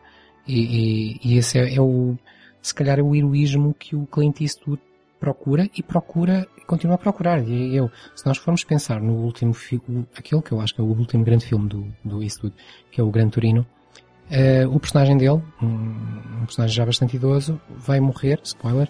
Uh, um, eu não tinha visto ainda, mas. não, não vai mas. Aceito, aceito. É, é, é, é, faz conta Aceito, não estraga, não estraga. vai dar a vida para defender o bairro dele, um bairro também de, desadaptados. De, de, Independentemente também da cor da pele de quem está Exatamente, a proteger, atenção, é? atenção imigrantes. E, e, e este, este tipo de, de, pensamento está sempre presente. Uh, eu penso, arrogando-me de, dizer que, que sei o que é que o Clint Eastwood pensa, eu penso que na cabeça dele vem muito a ideia de um herói americano que já não é o herói a preto e branco do, do John Wayne, é um herói já com mais eh, tons de cinzento, uh, mas um herói americano ainda que procura uma certa América tradicional, uh, mas tradicional não quer dizer retrógrada, quer dizer, em termos tecnológicos, quer dizer tradicional em termos de valores. Procura um determinado tipo de valores, pelo menos acredita que os valores existem, o que já, o que já é qualquer coisa, e, e que é capaz de dar a vida por eles. E incentivando as pessoas a serem heroínas da sua própria história, ou seja, não se acobardarem, não fugirem, mas enfrentando os medos e enfrentando os perigos. Pronto, isto é, é a visão do Clint Eastwood. Eu estou a ser simpático porque poderia pintar isto com outras cores e dizer que isto é, é uma visão de direita muito à, à, luz do Donald Trump. Aliás, o, o, ele foi apoiante do Donald Trump. E, e, e, aquela versão de, por favor, peguem todos em armas e vamos, vamos vender armas aos miúdos nas escolas, porque que é a melhor maneira de nos defendermos. Isto, de um certo modo, se calhar, uh, o Clint disse tudo contribui para este tipo de pensamentos, mas eu penso que ele seja um pouco mais inocente e não, não, não quer armar toda a gente, mas, mas a verdade é que ele defende este tipo de heroísmo, este tipo de posição de, do, do, do, do, sonho americano e, Isso está presente nos filmes Uhum. quase todos, é isso. Eu, eu penso que é importante separar eh, a, a obra do autor, eh, porque também, a falar do western, também podíamos ficar um bocado pendurados na- no facto que, por exemplo, o John Wayne foi um apoiante do McCarthy da, da perseguição da caça às bruxas, digamos, de Hollywood na altura. E, Eu, portanto, eu, desculpa lá interromper, eu separo a obra do autor no sentido da qualidade. Eu eu, por, isso eu mesmo, este, este é o melhor exemplo. Claro. Eu, eu sou completamente contrário à filosofia deste filme. No Se calhar foi o filme que eu gostei mais porque foi o filme que mais me abalou. Uhum. Uh, portanto, eu, eu, eu, eu separo a obra do, do autor. Claro que sim, claro que sim. Não estava a sugerir que não o fazia. Não, não, Estava só eu- eu- eu queria- eu queria só sublinhar que é importante. Eu queria só fazer aqui a distinção, que é, uma coisa é separar a obra do autor, eu separo a obra do John Wayne do, do, do- da pessoa John Wayne, mas não separo eh, as intenções da obra de- de- do, do, do personagem, neste caso do Clint Eastwood. Eu penso que ele, ele espelha-se na sua obra. Uhum. Eu posso gostar dos filmes, eh, mas não me rever Mas, neles. mas não revendo a política deles, claro. Eh, eu acho que tinha aqui, tinha aqui umas coisas que agora estando a ler, vejo que já abordámos de certa forma. Eh, para encerrar, se calhar, o episódio de hoje, eu lanço só mais uma, uma questão para o debate. Deixa-me então, deixa então só dizer duas coisas em relação ao que o, ao que o José disse. Uh, a, a primeira, uh, à medida que o José estava a expor a sua abordagem sobre a personagem do, do Clint Eastwood, portanto, do protagonista, fez, portanto, aquela, toda aquela coisa de que ele tem uma família, perde a família e depois foge, entra no desespero e depois procura uma redenção e volta a encontrar uma nova família. Um, faz-me lembrar quase o ciclo da personagem do Mad Max, nos filmes do Mad Max.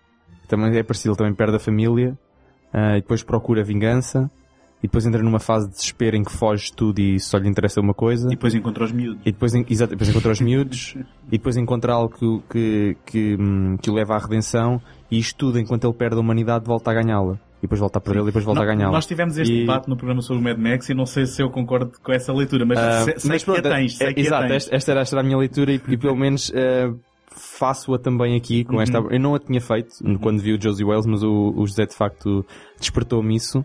E, e acho que também está lá presente e por acaso agora achei engraçado fazer o paralelo entre estes dois, entre estes dois personagens. O próximo passo é um remake disto ao estilo do Mad Max, mas com cavalos, basicamente.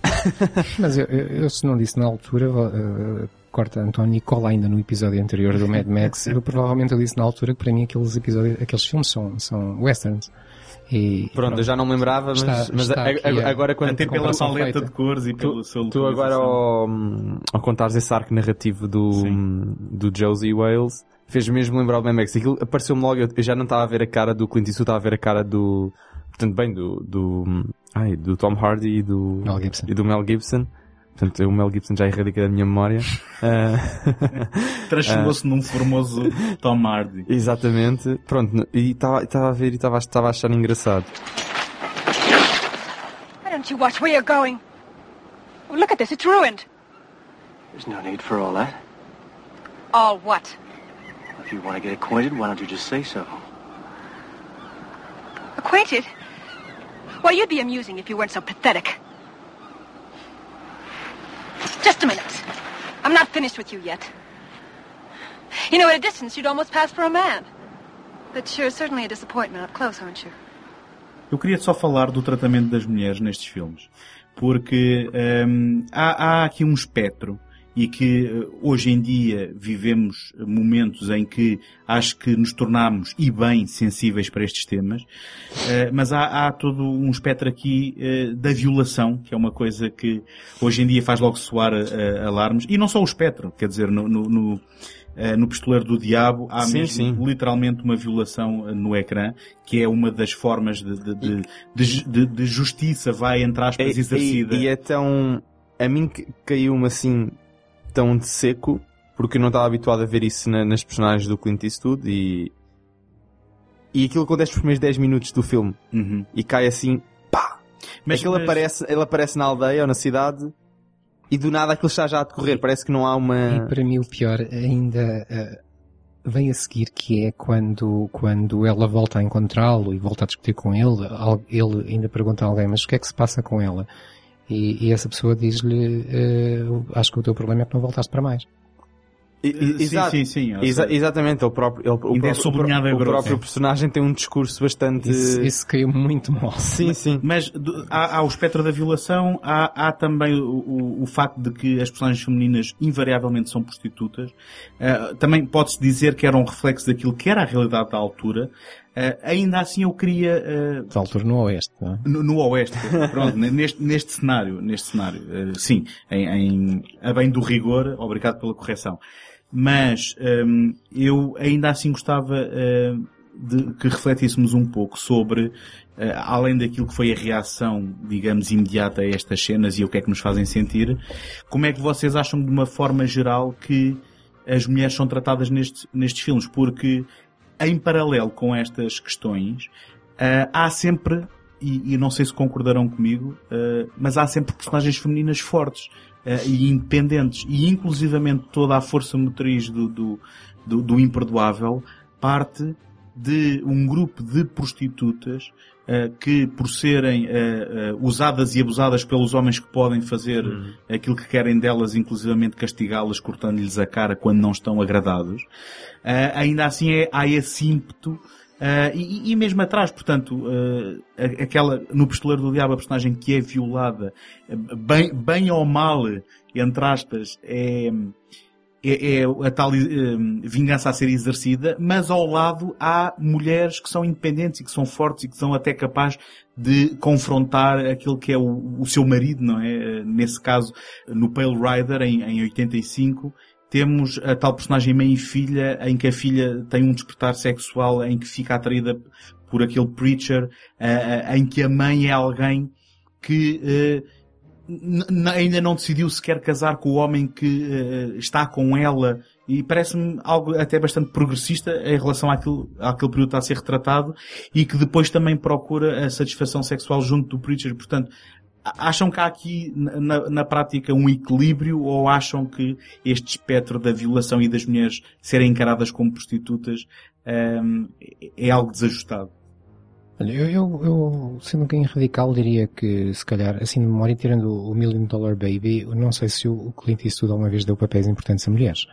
Eh, eu, eu parece-me que ele secundariza quase sempre e, e, e aqui também o faz. Mesmo, mesmo que puxemos em nível narrativo pela ideia de que há uma mulher que foi o centro de, ou, ou aquilo, mas depois eh, vamos, vamos ver o filme e, e tem muito pouco sumo.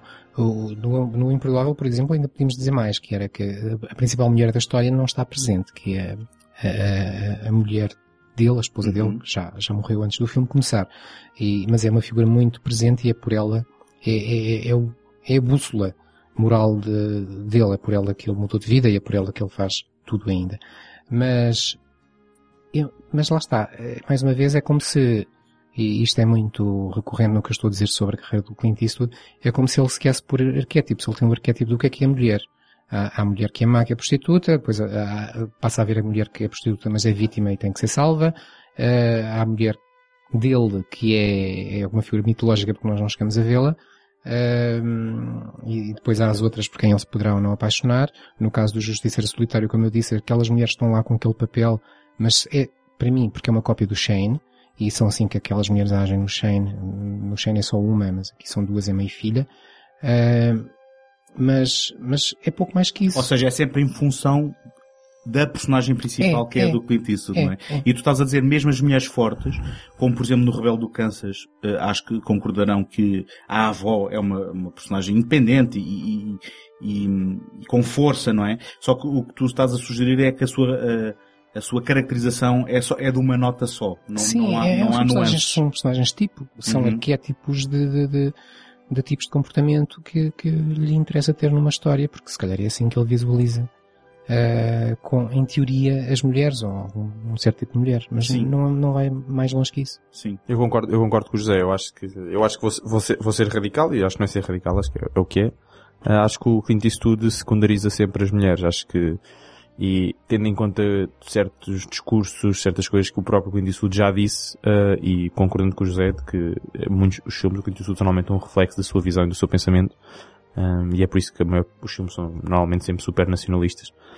Um, acho que está claro que as, as mulheres são sempre secundarizadas, mesmo aquelas que podem parecer mulheres fortes, era o que o José estava a dizer, parecem, o que o António disse, mulheres de uma nota, mulheres que têm uma camada, até podem, pode ser uma camada que parece estar um bocadinho mais acima que o normal, mas é uma, não há uma profundidade, não.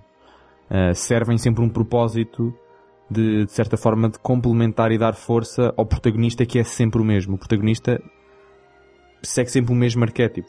Ah, arquétipo com, com, com variações e com certos níveis, mas segue sempre. Eu acho que existem diferentes tipos de personagens femininas, mas sempre porque elas têm que ser diferentes porque têm que dar uma certa complementariedade ou força ao personagem em alturas diferentes. Mas acho que não, nunca se sustém sozinhos. Uhum. Eh, pois eu, ao ouvir-vos falar, acho que tenho tendência para concordar com vocês também. Muito bem, acho que já falámos um pouco também eh, no princípio do, do episódio sobre o estado do western atual, portanto, n- não é um género que tenha continuado a ter a expressão e quando há o tal regresso década a década são, são eh, portanto, exemplos pontuais. Esporádico. Eh, e portanto, Eu quero só referir, referir um, um filme de western atual, que acho que é à altura de Jesse James, aquele do assassino Jesse James, não sei o quê. que já agora é um filme excelente, é um filme onírico também. O É, do Jesse James. sim, sim. sim, sim, sim, sim. Há, outro, há outro que eu também gosto bastante, ou pelo menos gostei muito quando o vi, já foi há uns anos, se calhar agora já não ia gostar, mas o Comboio das 3 e 10. Ah, que é um remake. É um remake, eu, Sim. por acaso esse nunca vi. Eh, o Comboio das 3 e 10 eu gostei bastante quando vi, acho que vi duas vezes, mas a última vez que vi já foi há muitos anos. Mas também o enquadro num, portanto, remake ou não, o próprio True Grit também, dos Claro, irmãos Coen sim, também, também é um sim. remake. Houve, Portanto, houve, eu, eu gostei bastante desse filme, quis só deixar essa nota porque Sim, sim, claro, estávamos a fazer são- uma elencagem, estávamos há mais bocado a fazer uma elencagem de westerns atuais Claro. e eu pelo menos esse houve, gostava que houve de, gostava de uma, dizer. uma, uma tentativa de ressuscitar o western clássico eh, nos anos 80. Há um filme que foi, acho que foi muito mediático, foi o Silverado, Uhum, do Lawrence Kasdan. exatamente. Eh, Sim. depois, depois... Também recheado, recheado de nomes conhecidos. Sim, sim. Eh, que é um filme, é um filme de aventuras. Isso aí é, é mesmo um filme clássico. Eh, depois houve o famoso Danças com Lobos do, do Kevin Costner, com, com, com, Muito celebrado. com muitos Oscars. Sim. Eh, Kevin Costner, que volta e meia também tenta, tenta recuperar esse espírito, não é? e, e ele que esteve no Silverado também. o Wyatt Earp, o Open Exato. Range, não é? Temos o Wyatt Earp, temos o, O Tom próprio- Stone, eh, o Maverick. São, são três filmes que saíram quase todos juntos, em 93 e 94. E todos eles eh, são filmes, o, o Wyatt Earp através do Lawrence Kasdan. Uhum. Um, todos eles são filmes que tentam recuperar aquela onda da grande aventura de- de- dos heróis mitológicos, grandes pistoleiros e que chegam e defendem os, os, os oprimidos e, e com algum humor, neste caso todos eles introduzindo uma, uma certa componente de humor. Uh, pelo menos são filmes bem dispostos, não são filmes cómicos, mas são filmes bem dispostos. Mas pronto, depois a coisa acabou aí, penso eu, não, não se fizeram Sim, assim. eu sei que, eu, por acaso é interessante vocês estarem falar nestes títulos todos, porque eu só terei visto o Silverado destes todos. Tenho aqui uma grande lacuna mesmo, portanto, não só no western clássico, como no revisionista, como nestes exemplos Mais pontuais, moderno. mais modernos. Uh, mas eu, eu sei que alguns desses uh, títulos, uh, nomeadamente o Kevin Costner, a seguir ao Danças com Lobos, uh, não, não eram muito abraçados pelo público, mas a crítica era muito, uh, portanto, foi muito uh, generosa com, com, com eles.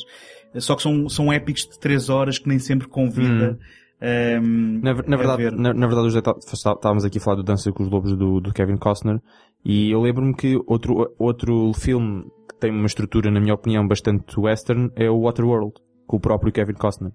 Ah, não sei se já viram. Sim, sim, sim. Ah, mas tem uma estrutura muito semelhante àquela que andamos aqui a discutir do western. Portanto, o Kevin Costner, de facto, acho que tem uma preocupação de westerns. Eu- não consigo precisar. Eu não, Waterworld, eu não sei de que ano é que é que Waterworld. com o Postman uh, acabou com a carreira do Kevin Costner. não é? Ah, eu por acaso, eu, eu, que eu por acaso gosto, gosto do Waterworld. Sim, tu e, Isso. muita gente, eu nunca vi. Mas, e, sempre, uh, e sempre que posso, por exemplo, está a dar na televisão, porque é é um filme que os direitos devem ser bastante baixos de adquirir, portanto dá muitas vezes. Sabe-se lá porque. Ah, exato, dá muitas vezes. Eu, eu gosto de ver. Eu gosto, eu gosto de toda aquela estética daquela dinâmica, é o Mad Max na água. E é o Dennis Hopper Ah, também, não é? Exatamente. Uh, o é um, vilão. exato, é o Mad Max na água e o próprio Mad Max, como o José já tinha dito e eu voltei a falar aqui, eh, tem uma estrutura do western no próprio Waterworld também. No entanto, já me lembrei o que eu queria dizer há bocado do Josie Wales e hum, tudo aquilo que o José estava a dizer em termos de que o mesmo o lado derrotado hum, depois sofre muito porque vê o seu estilo de vida a mudar, eh, muitas pessoas tornam-se adapta- desadaptadas, desadequa- desadequadas e não conseguem adaptar-se a este novo estilo de vida e portanto vivem com grandes dificuldades.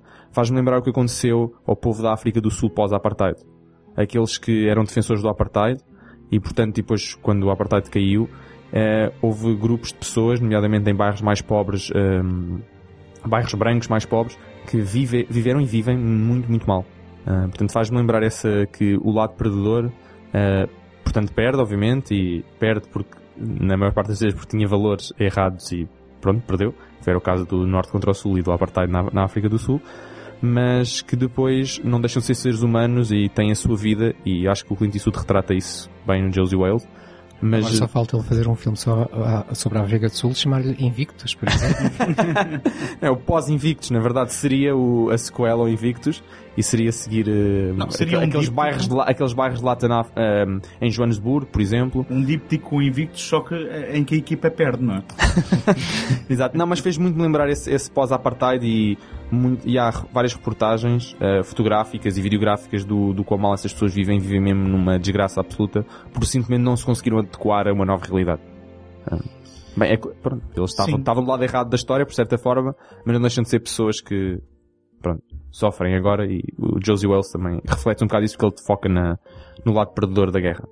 Tal como já agora acaba com essa nota do, do- das cartas de Iwo Jima, com o lado tu dizes. Exa- exatamente. exatamente. Mas ele aí mais uma vez injeta a sua veia nacionalista e os japoneses mesmo no- nos cartas de Yojima que do ponto de vista de japoneses eles são supostamente mu- muito mais barbáricos, muito mais bárbaros, desculpem, que os, que os americanos quando ele faz o filme da bandeira dos nossos pais. Não, não, não fica com essa nota no filme, mas isso fica para outro podcast. Ah, não, eu, eu fiquei com essa nota tanto que o, os cartas de Yojima é um filme para maior de 16 anos e o, as, as bandeiras dos nossos pais não era. Eu lembro disto porque eu pude ir ver um e não pude ir ver o outro. Eras muito rigoroso, porque olha, os donos dos cinemas não eram tanto, de certeza. Ahm, Ahm, agora, Pá, pois, mas, mas foi assim que aconteceu e eu, essa nunca me vou esquecer e depois quando eu vi mais tarde, ok, vi que os japoneses eram retratados como mais violentos que os americanos. Uhum. E portanto sempre fiquei com essa ideia de, ok, aqui estava a nacionalista do Clint Eastwood a bater forte. eu, eu como nota final, só para a despedida, eh, posso dizer que eh, um filme do Clint Eastwood é para mim sempre uma experiência interessante, gosto ou não, mas há pouco refleti sobre isto eh, e sendo que ele é um autor prolífico, percebo que não vejo um filme novo dele há, há mais de 10 anos. Ah, não sei o que é ah, que não viste os Jersey Boys? Não vi, não.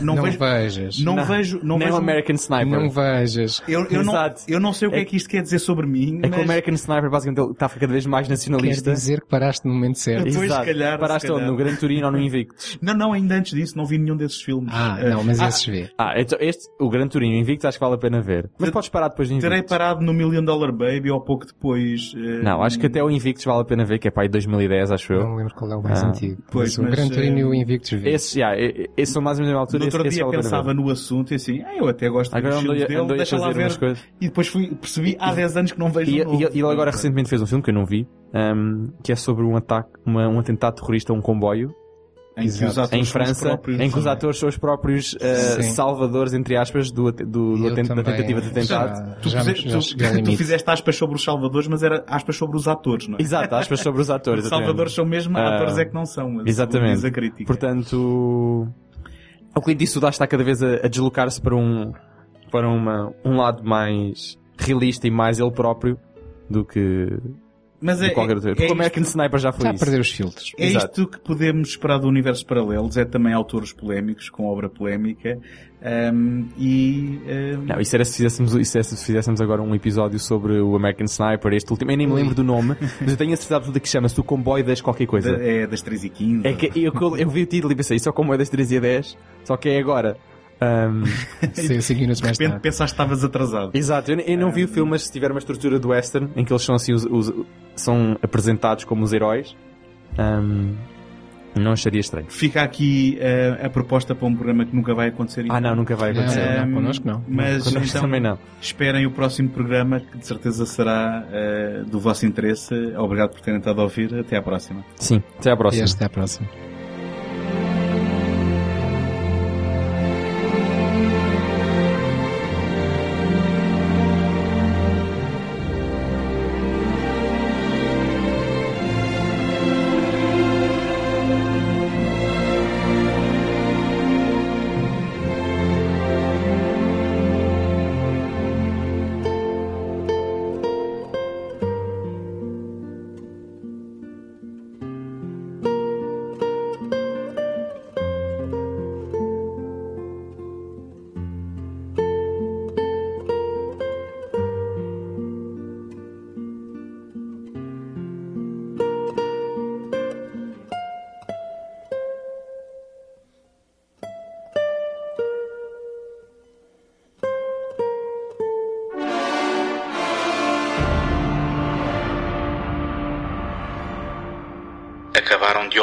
Episódio de Universos Paralelos, um programa mensal do segundo take.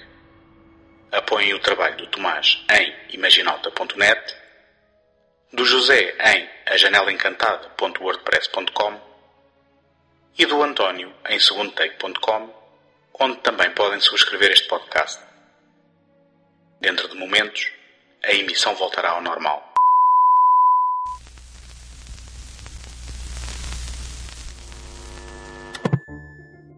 Encontramos na próxima semana. Até lá, boas fitas.